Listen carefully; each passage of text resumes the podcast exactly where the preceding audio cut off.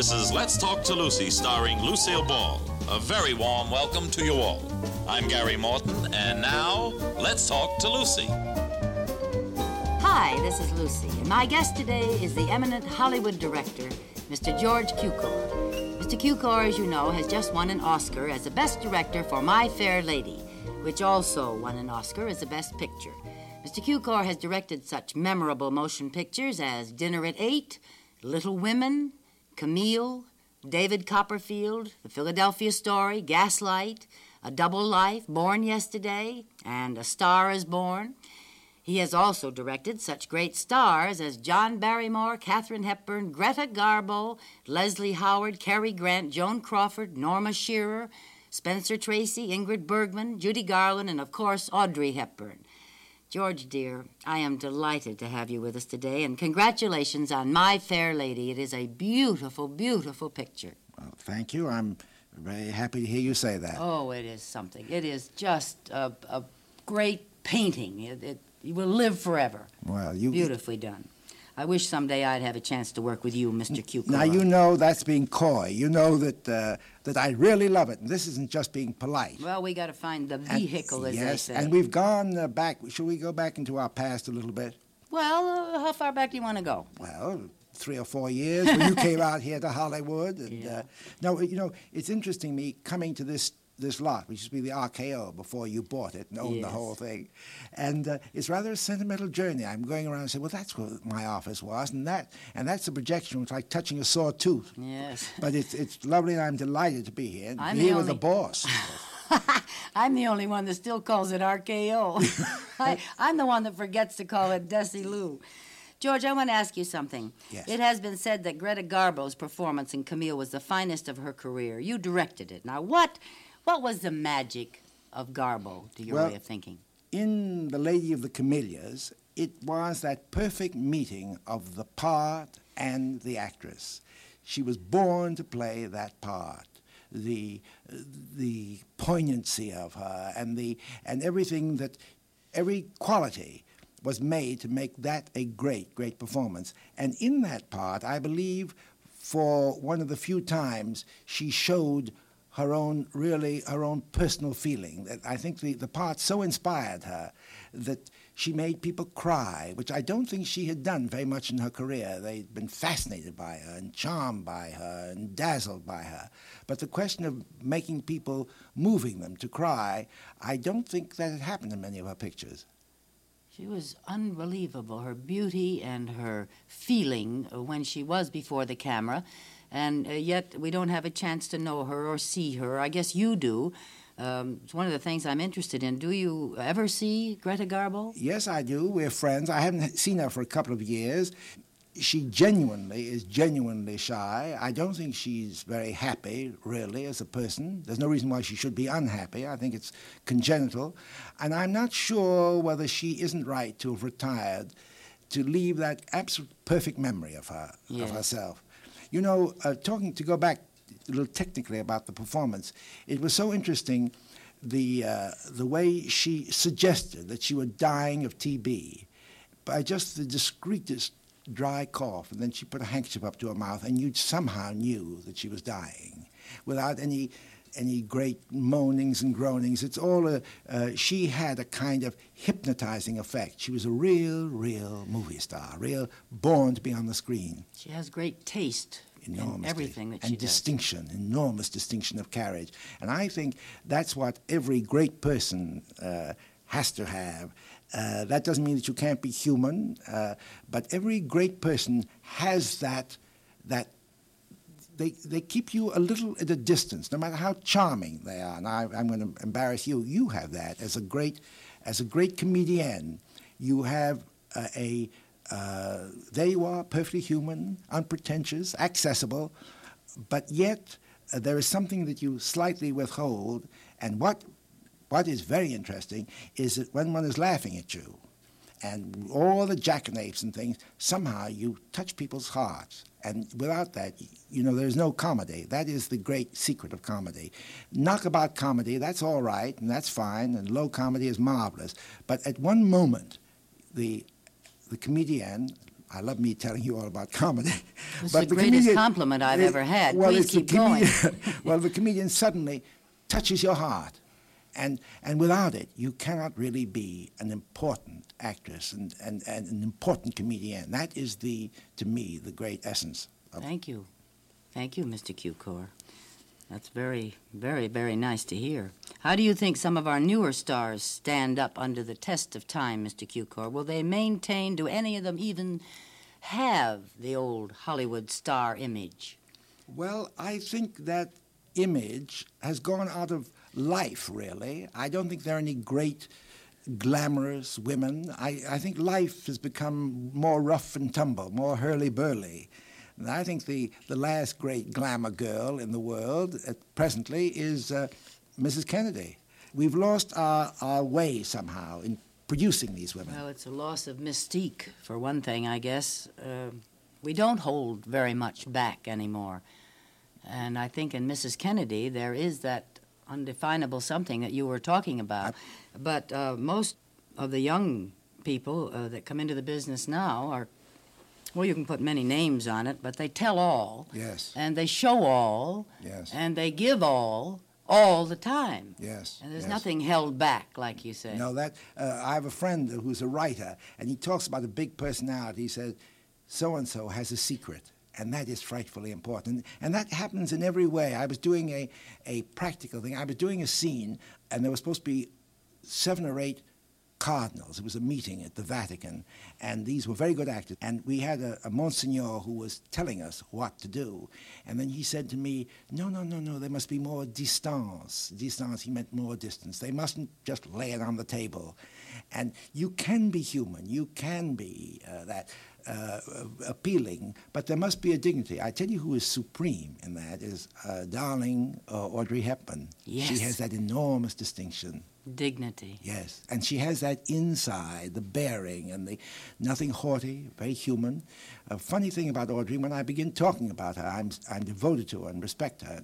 Uh, I make her sound rather dreary and worthy. And you're not going to you're not going to make her sound dreary uh, to me because I think this is one of the I make- greats. yeah, she's and lo- I adore her. And can we talk about it tomorrow? Our time is up today. Oh yes, I'd love to. It goes had me. fast, doesn't yes. it?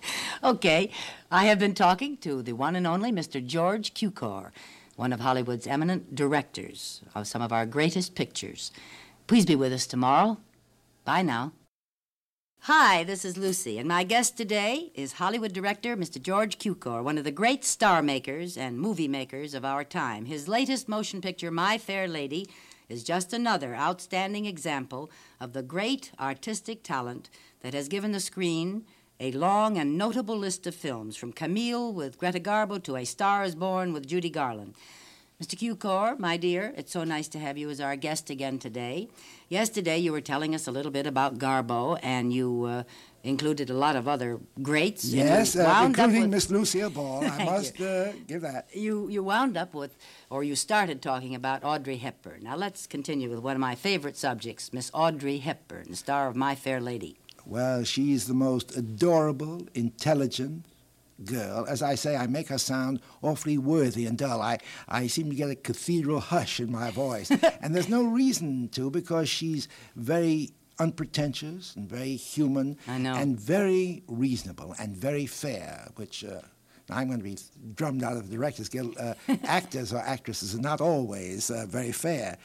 M- the ladies, I find, are much fairer the gentlemen. They're much more reasonable. You can talk turkey to an actress, but the gentlemen are not always quite so easy. I wonder to- why that is.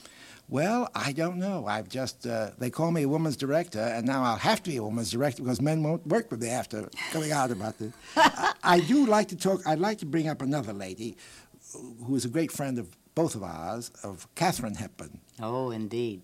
There, there one talks about talent and dignity and distinction. She has all of that with the most enormous humanity. I know that you two work together. Yes. uh, I so- saw her recently. Have you seen her? Uh, Yes, I see her very often. In fact, I talk to her at the unbelievable hour of quarter of seven, quarter past seven in the morning. She's a very early rise, and so am I. We have these very spirited conversations that early in the morning. Goodness. Yes, yes. Well, she's very spirited, period. Everything Katie has ever done has been very spirited. and uh, very, she's the most wonderful human and tender friend. You know, she really is. A, I, if she listens to this, I, in fact, I'll put her on to it and listen to all this, and she'll blush. I love her dearly. She helped me when I first got started here at RKO, and she doesn't really know how much she helped me because she's never one to sit and listen to a compliment of any kind or never agrees that she has been instrumental in helping anyone in any way. You know, she runs from anything like Yes. that. May I tell you a little story about her? We were doing a picture called Adam's Rib. It was with Spencer Tracy, Katharine Hepburn, and there were a lot of new people in them. Uh, Judy Holliday, for one. Yes. And uh, Judy Holliday was very anxious to play Born Yesterday on the screen. This is before she did it. And uh, then she had a wonderful part in this thing, and suddenly things began appearing in the gossip columns. Judy Holliday is stealing the picture. Judy Holliday is stealing this. Judy Holliday. And uh, I wondered what this was because it was not like Judy Holliday to blow her own horn. I discovered that Katharine Hepburn had told Howard Strickling, who was the head of the Yes. public relations, she said, put those things in. And sure enough, Harry Cohn, who was the president of uh, Columbia, who before this wasn't very anxious to see Judy. I Uh, remember this. Wasn't that marvelous? Absolutely. And that's what Kate did. yes, and she's done it before for Yes. other people. Well, let's it's hope- amazing. let's hope she does something for us. George, how do you feel about the so-called temperamental actor or actress? Um, you mentioned that uh, women, uh, you absolutely feel certain about this, uh, to you are, are much easier to work with. But there are people that deserve the, the title temperamental. Um, how do you feel about temperamental people? Well, I think a certain amount of nerves I understand, I'm very sympathetic with.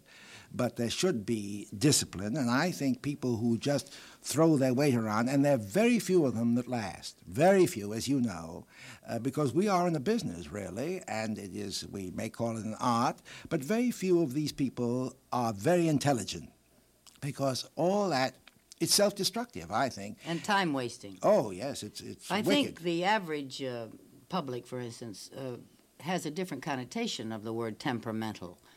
I think Oh, that I like people who have temperament. That is Yes. very interesting. Yes. But temperamental, as they think that all actresses are smashing mirrors and, and say, they, they think that their temperamental means always hard to get along with. yes. Well, I think that they, that shows, to me, it's another way of saying stupid and undisciplined, and you can't really make a big career that way.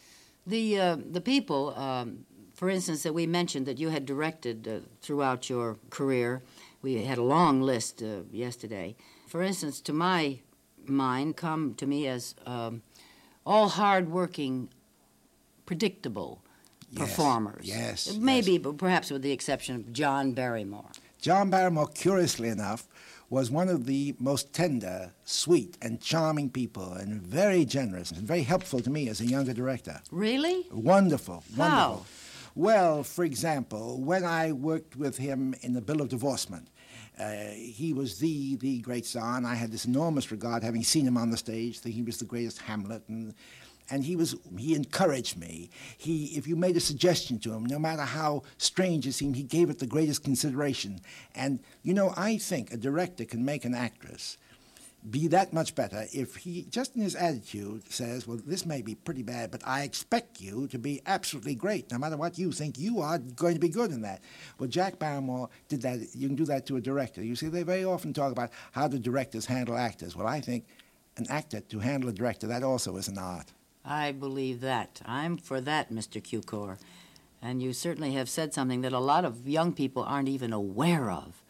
Uh, people starting in the business today don't think that they have to handle anyone, let alone the director. But, dear, now I want to ask you something. Let us both go back. I go back much further, of course. But let's go back when, when you start.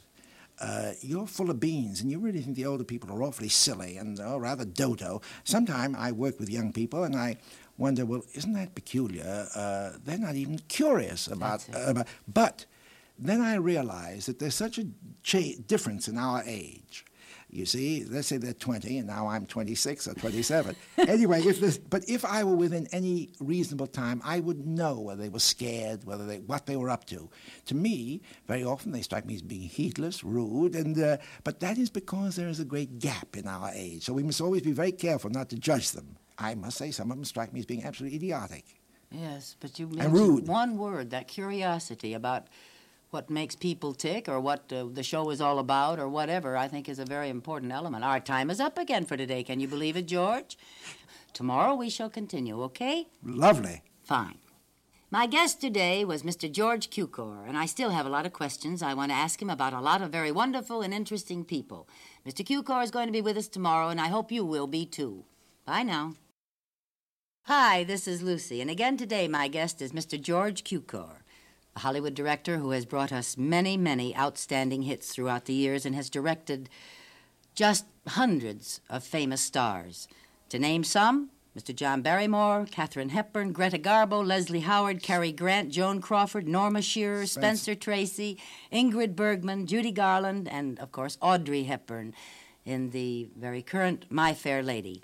George, thank you And for Rex coming Harrison. back today. Rex Harrison. And Rex Harrison. Yes, we must not. I don't know how I left his Yes, name out. I'm sure you've heard one of his the feelings greatest, there. One of the greatest stage stars and, and picture stars of our time, Mr. Rex Harrison. What is he like to work with? Well, I think he's charming to work with. I, I must say I've been awfully saccharine on all these all these these various interviews with you. He's uh, he's uh, very imaginative. He's has he has temperament, uh, but But put to good use. Oh, very conscientious, very very intelligent, and mo- really modest, self-critical. Yes. He can be outrageous at times, but he is a great artist. I would just be dazzled at working with him, dazzled. And you see, with a man like Rex Harrison, you just make a climate where he can work. Uh, he has difficulties. For example, he was worried about this part. He said, I've never done a part on the screen that I have played on the stage before, and I want to make it spontaneous, and I want to make it fresh, which indeed he did. That must be very difficult after you have played for a very long time on the stage and a very big hit, and to have to then recreate for the movies, which is a much slower pace, and give it the spontaneous uh, feeling that he certainly did. I wonder how he managed it. Was there a key that you were aware of? Well, in the first place, uh, he was lucky because it's been three years since he played it. That helped. That helped. Then he tried to do it freshly. I found about him that uh, he was, uh, for all his experience, he was rather nervous. And uh, I found he'd give everything in the rehearsal. And then I, I said, no, no, just, just go through it. Just go through the movements. Don't, don't play it. Don't play it. Don't play it. Then I found that the first take he was a little nervous. Second, third, fourth, and fifth, just great. Now, if he went on from that, he would like to go on. He'd do it as often as you wanted to, but he'd had it. But Rex did understand when it was when it was spontaneous, and I think that's where the uh, director comes in. Now, you don't have to really tell Rex how to read a line, but you have to make a climate in which he he can he can work easily, and also he must have some confidence in you. So if you say, "Well, that really wasn't all that good," mind you, any intelligent person would say, "Yes, yes, it was terrible. Let's do it again." Yeah. Well, Rex was like that. That's amazing. It has it's that little bit of dissatisfaction with uh, with a performer that makes him get as good as he is eventually. I noticed it in the uh, in the stage play. I saw it three times with Rex, and uh, always the excitement, always up there at fever pitch. You know, top performance. Yes. Always, never slacking off. never just no. walking through a performance. No, no. And that you there is there is a sort of something quite different to be uh, critical and w- expect the best from yourself. But there's another kind of terribly destructive thing, which is belly aching, where people moan and groan, Gripe. gripe, and that does them in. It's finished. Yes. I wish I could tell people out of the, you know, the difficulty of communication. Sometimes I see people falling into all kinds of errors. And after all, we're not here to. to Yes, we are. Well, we try to. And uh, if one could only say, look here, you are barking up the wrong tree. You and occasionally I do that when I'm angry. when I'm angry and impatient, I said to one young lady, I said, you know, I've seen generations of bad-tempered girls like you, and one never knows where they are. And uh, but I think it's all a sign of intelligence and discipline. That's very important, and goodwill. Yes, it's a discipline that they never got in early life, and they just think they can jump into this. They think this business is so easy, don't they? Oh dear. They don't think it takes any preparation and, or no discipline at all. And character, you must have character. Yes. I think it's awfully difficult. I've said this before to to cope with great success. Much and more to, difficult. and to cope with failure. Absolutely. And you see, people in this business, they have to cope with great deal more success than most people ever ever faced with. Adulation. Adulation, dizzying success, and those very people go into the depths of despair and they have to cope with that. Yeah. I've seen so many people do that. Indeed, you have. How long have you been in Hollywood, Mr. Cukor? Well, I arrived on my nurse in my nurse's arms. Directing 19, at the yes, time. Yes, yes, I did in 1929. And well, I've, you've seen the great ones come and go. Do you miss the old studios, the old way that we all sort of had a family of our own?